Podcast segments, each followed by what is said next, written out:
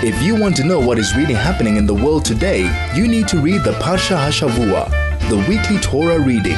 Join Rabbi Mendel Lipskar for the next hour as he delves and enumerates the themes running through the weekly Torah Parsha, only on 101.9 Chai FM. And a wonderful Erev Shabbos to all of you. Great to be with you once again. It's been some time since we've shared time together. But thank God we are together to talk about a parsha, to talk about life in general from a Jewish perspective, from a Torah perspective, which is so vital and important at this particular time in our history, in our lives. It's a confusing time. It's a time that we look at the world and we wonder what is happening. How crazy the world has become, how confused the world has become.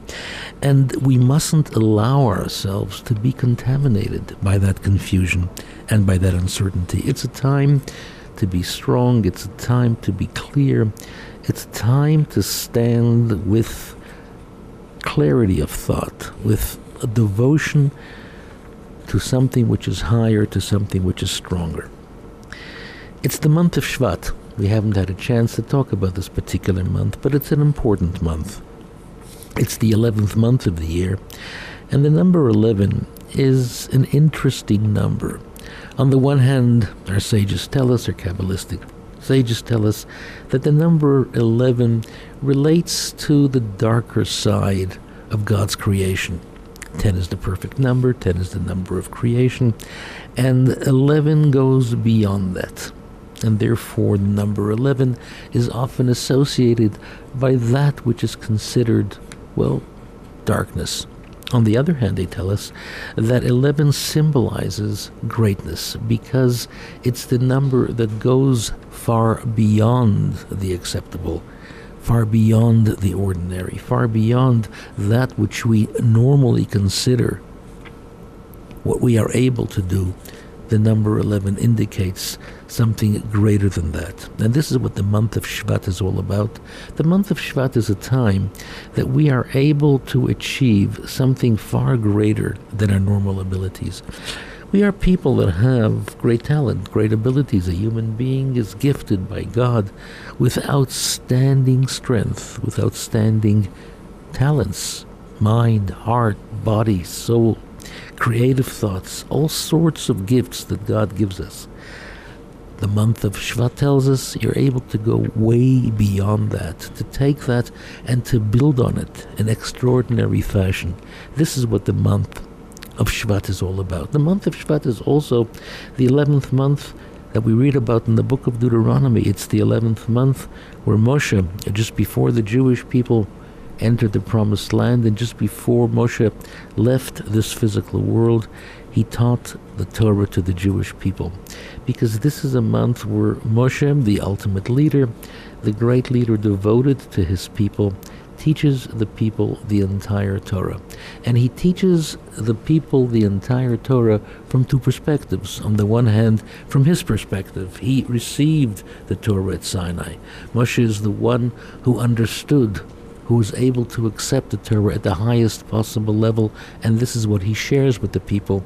But at the same time, he understands the specific limitations, not only of the people generally, but of each and every single individual, and therefore communicates that which he understands at the highest level to the individual who is limited within their own situation.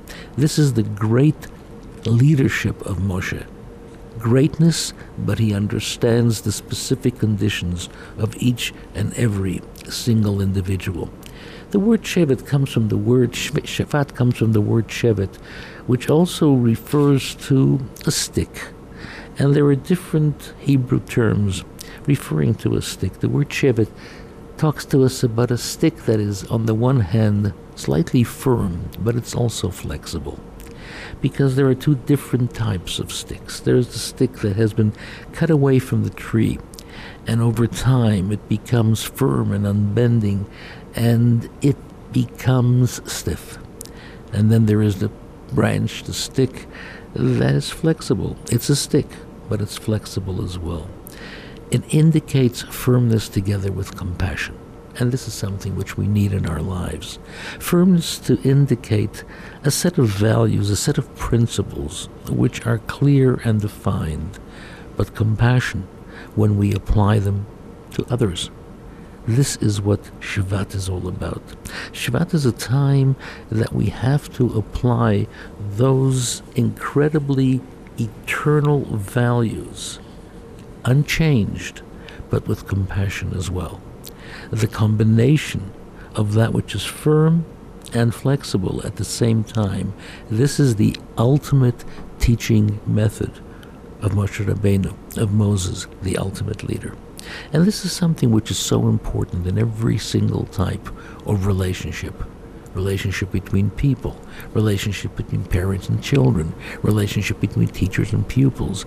The ability to communicate with firmness to a certain degree the absolute truth and value of something that has eternal value without changing even one iota of that which it stands for, but at the same time to ensure that it's done with a sense of compassion and softness and to apply it in a way which makes it easier for the recipient to take it and to apply it to their own lives. The month of Shvat also has the incredible festival of Chamisha Asar B'Shvat, commonly known as Tu B'Shvat, the Rosh Hashanah, the New Year for trees.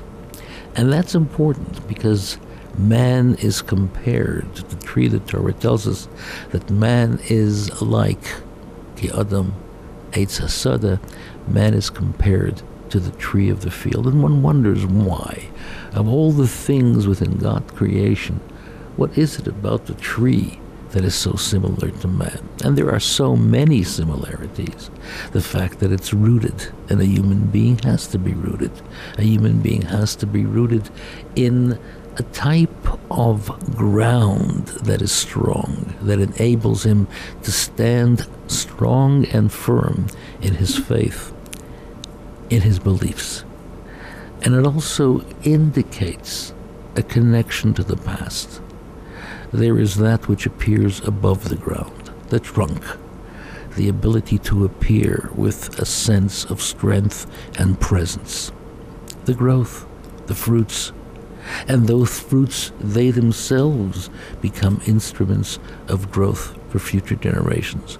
There are so many similarities between the tree and the human being. But it's important for us to understand that it's not only those external similarities. Our Kabbalistic sages tell us that in the metaphor of Kabbalistic terminology, the tree refers to the emotional dimensions of man, the characteristics that a person possesses, the characteristics with which a person is born. And as a person develops in life, one begins to wonder if I have negative dimensions to my personality, to my character, am I expected to, well, throw them away, disregard them, reject them? No, they say. You have to use them and transform them. We aren't expected to change our nature, but we are expected to use our nature in a positive sort of way.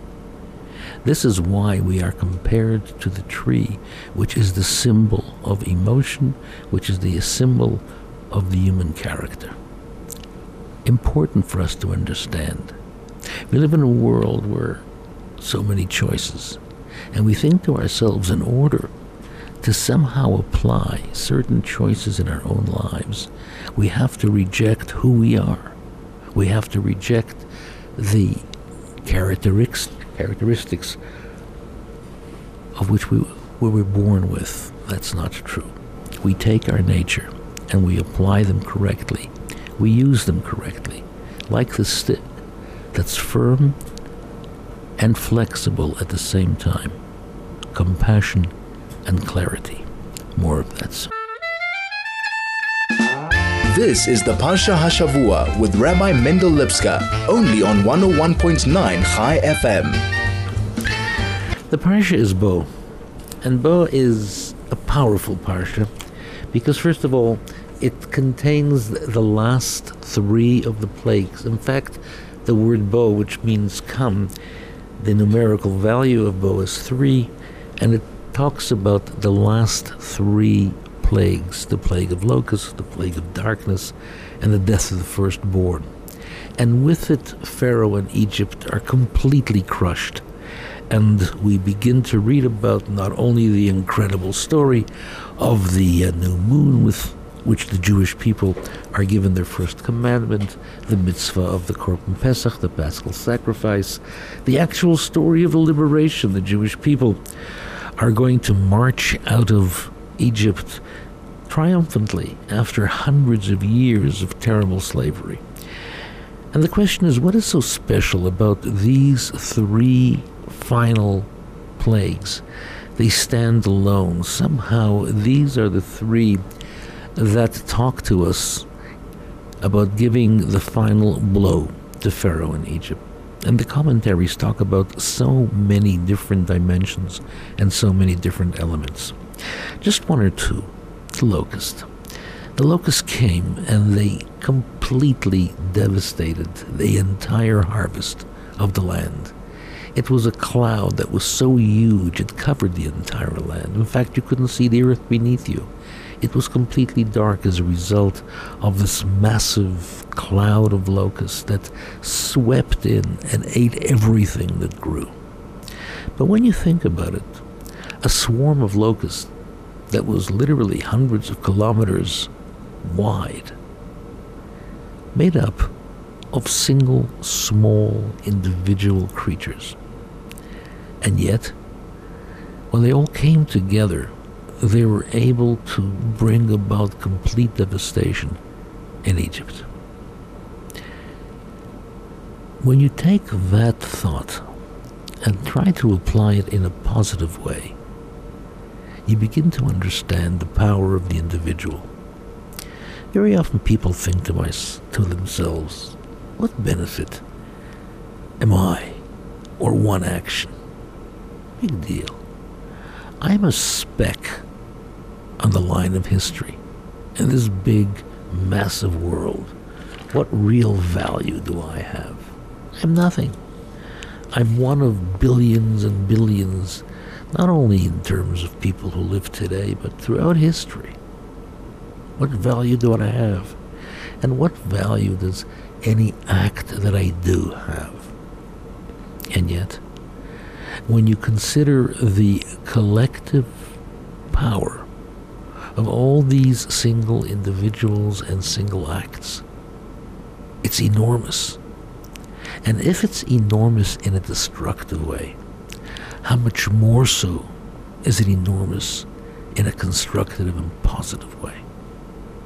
Each and every single individual counts, and each and every single action counts. Every time we do a mitzvah, Every time we fulfill one of God's commandments, it adds up. It adds up to this massive, massive conglomerate of incredibly powerful positive strength. And it has this incredible strength to bring about change. If it can be so in a negative sense, how much more so in a positive sense? The locust this massive cloud of small little creatures devastates an entire country. Positive, individual, small things coming together are able to do great things. All these points of light, all these positive actions, all these great mitzvot, all these acts of goodness and kindness they collect, they add up, they become powerful. And then comes darkness. There are those who are dedicated to bringing darkness to the world. That's their life, that's their ambition, that's their whole purpose. That's what they're concerned with in thought and speech and action. We've seen it throughout history. We've seen it throughout history again and again and again. intelligent people, rich people, powerful people. And all they do is bring darkness to the world. What does darkness accomplish? We take a look at the darkness, the plague of darkness. It was so incredibly powerful that it was felt, it was crippling. Darkness cripples. It's not only the absence of light, it is something which is so strong within itself that it actually begins to cripple. And that's what darkness does darkness of thought, darkness of feeling, darkness of behavior. That's what darkness does. It cripples people. And often people don't realize that their darkness behavior, their darkness of thought, cripples them. They don't know how to go forward. They don't see direction in life. This is the second of the three last plagues darkness. What's the remedy to darkness? The remedy to darkness are two things. Number one, light. But sometimes light itself is not strong enough to overwhelm this darkness. Sometimes you have to find the hidden, powerful light within the darkness. We have to look at the darkness of the world and say, this cannot be. This has to be changed. This has to be transformed. This cannot continue. This is unacceptable. This type of thinking, this type of feeling. And you see it everywhere, even among the most civilized, the most intelligent, the most sophisticated. You look at them and you wonder, what is this?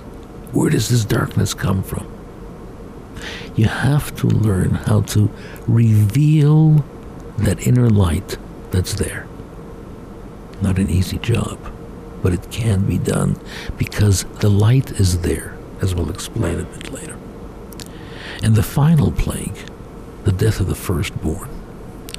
What does the firstborn represent? The power of the human being.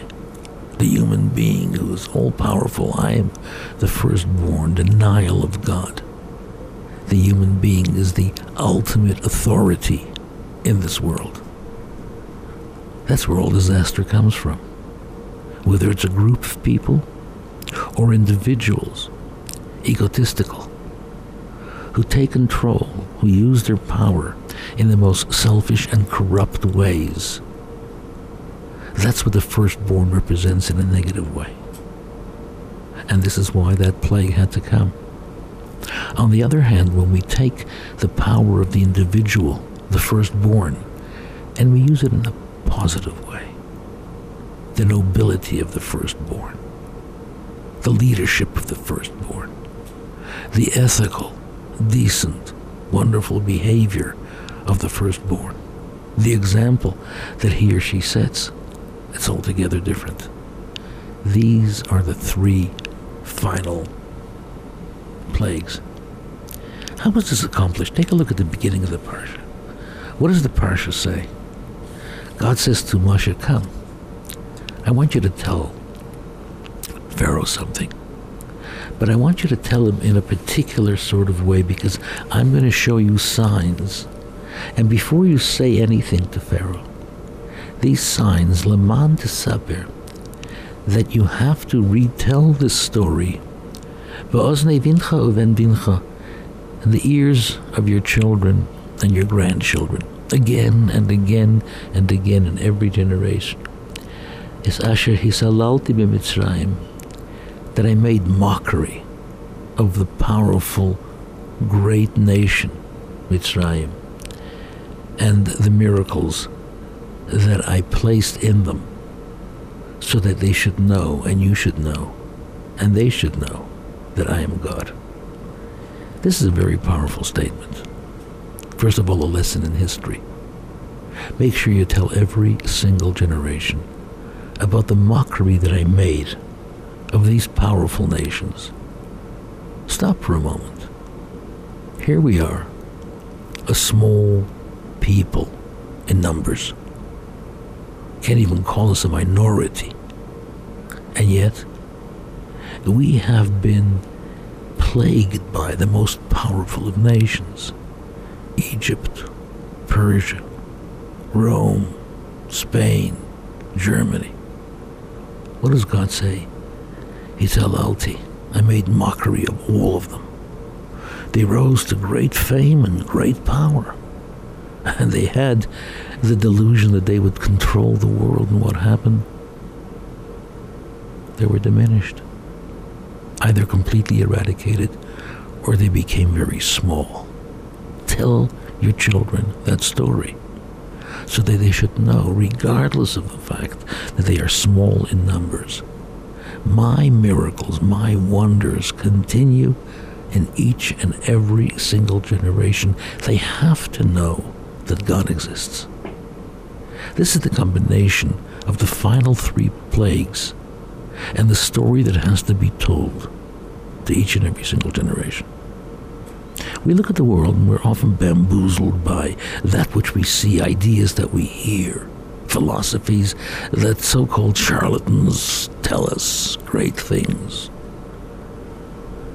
And it sounds so acceptable, and it sounds so interesting. And we kind of buy into that foolishness, and we forget. And one day we're deeply disappointed because they turn out to be lies deeply disappointed because people that we thought were friends turn out to be enemies. And deeply disappointed because nations that spoke about, well, great things turn out to be nations that are led by small, selfish people and nations that ultimately fall. We have to tell each and every single generation the truth of who we are, what our set of values is all about. We have to know God and the miracles that He performs in each and every single generation, and to understand that ultimately God makes mockery of those who attack His people, of those who hurt His people, of those who try to shame His people they themselves will be shamed. Mockery will be made of them. More of that soon. This is the Parsha Hashavua with Rabbi Mendel Lipskar, only on 101.9 Chai FM. So Parsha Bo talks to us about, as I said earlier on, the ability of taking that which is negative, transforming it into something which is positive. This is what the month of Shvat is all about. It's firmness with compassion. It's understanding the realities, but in no way compromising the principles. A difficult task, but it's a doable task if we so want to. And I say this because tomorrow, the 10th of Shvat, is a very important day in the calendar of Chabad and world Jewry. Tomorrow we commemorate the yahrzeit of the previous Lubavitcher Rebbe, Rabbi Joseph Isaac Schneerson, who passed away in New York in 1950. It's also the day, the 10th of Shvat, where the Rebbe, our Rebbe, accepted the mantle of leadership of the Chabad Lubavitch movement. And that day was a pivotal moment, not only in the history of Chabad, but in the history of world Jewry. Because when the Rebbe became Rebbe, he shared with us a vision, a vision of the world that basically not only changed the world, but empowered so many people to participate in that incredible change. The previous Rebbe left behind a maamar, a Hasidic essay, to be studied on the day of his yahrzeit, in which he talks about the world changing for the better. How there was a process of negativity that took place in the world as a result of, well, the bad behavior of Adam and Eve, Cain and Abel, etc., etc. And then afterwards, beginning with Abraham, there was a process of reconstruction, of bringing divine revelation back into the world, which culminated with Moses, with Moshe, and the building of the temple of the Mishkan.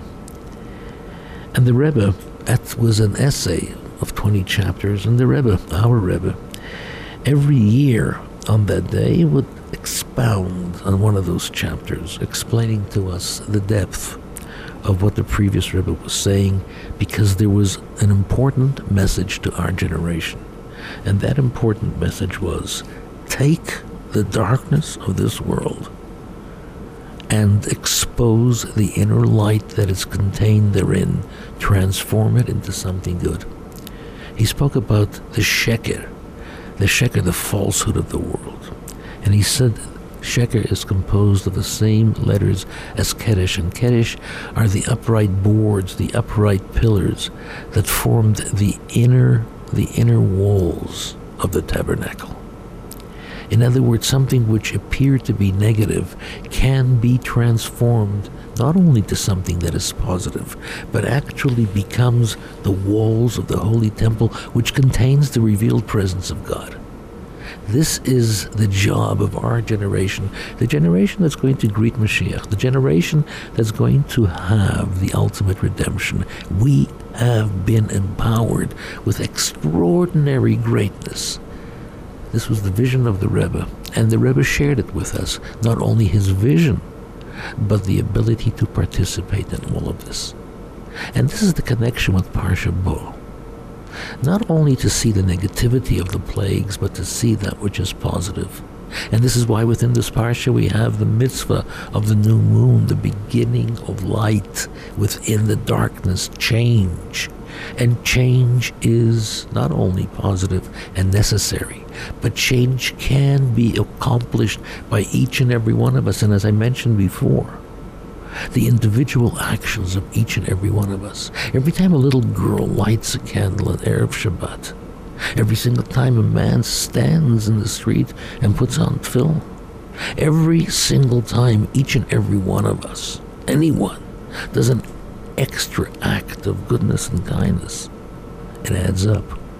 It creates an enormous powerhouse of great, great positive energy. People tell me, wherever they go in the world, if it wasn't Chabad, I don't know what I would do. Asia, South America, North America, throughout Africa, throughout Europe, wherever you go, the presence of the Rebbe is felt. Not only in some well distant sort of way, but in a practical way a shul, Chabad house, kosher facilities, the need to somehow connect. Young Israelis who used to travel throughout the world, their address was Chabad, whether in the mountains of South America or traveling through Asia. The vision of the Rebbe. Thousands of shluchim, thousands of emissaries, thousands of Chabad houses. This is what tomorrow, Yud Shvat, is all about. And this is something that we celebrate. This is something that each and every one of us should celebrate because each and every one of us, directly and indirectly, benefits from. But there's something closer to home, and that is the Rebbe's view on our country, South Africa. The Rebbe always spoke in the most positive, confident terms about the future of South Africa. And at each and every pivotal moment, critical moment, when the Rebbe was asked, What now? the Rebbe would say, Continue, it's going to be good. And yes, there were naysayers and this and that, and the Rebbe always spoke about the positive elements and how good it is and will be until the coming of Mashiach and beyond. And this is why, right now, more than ever, this is what we need to relive and to rekindle the message of the Rebbe, and not to listen to those who speak about, ah, look at the situation. We've been through difficult situations. This country is blessed with wonderful people. This country is blessed with goodness. This country is blessed with so many things. Our Jewish community is the envy of the entire world. The entire world. I've traveled through the entire world. People speak about our educational system, our religious life, our kosher facilities, our social institutions with envy. How is it that that little country is able to accomplish so much? There is something special, something extraordinary. We have to build on it. Chabad is building, building a brand new girls' high school. More and more young people are coming out because we have confidence. We listen to the message of the Rebbe, and the Rebbe's message is eternal. And this is why now, more than ever, this is the message we have to listen to be strong, to be confident, to use our faith, to use our trust, and not to listen to those, it's all coming to an end. I've heard that for the last 50 odd years. It's coming to an end. Look at the rest of the world. Be honest in your assessment. Be objective in your assessment. Look at the rest of the world. And then look at life here. Parshas Bo talks to us about three powerful plagues. And God says, I made mockery of those who try to embarrass my people or hurt my people. God says, I will show you miracles as He does. Tomorrow we celebrate the lib, well, the leadership of the Rebbe. And the leadership of the Rebbe is unparalleled. Tomorrow we celebrate a great day, but we have to listen to his message as well. Parshas Bo speaks to us about the liberation of the Jewish people coming out of Egypt, and that's an ongoing liberation. Ongoing liberation within oneself, within our historical reality, within each and every single situation. We have to have the capacity, the ability to look beyond the obvious and to see the reality, the reality of that which is good. And that brings confidence, and then brings clarity, and that brings joy. This is a Shabbos, and this is a time that we have to apply those values in the fullest sense of the word. Good Shabbos.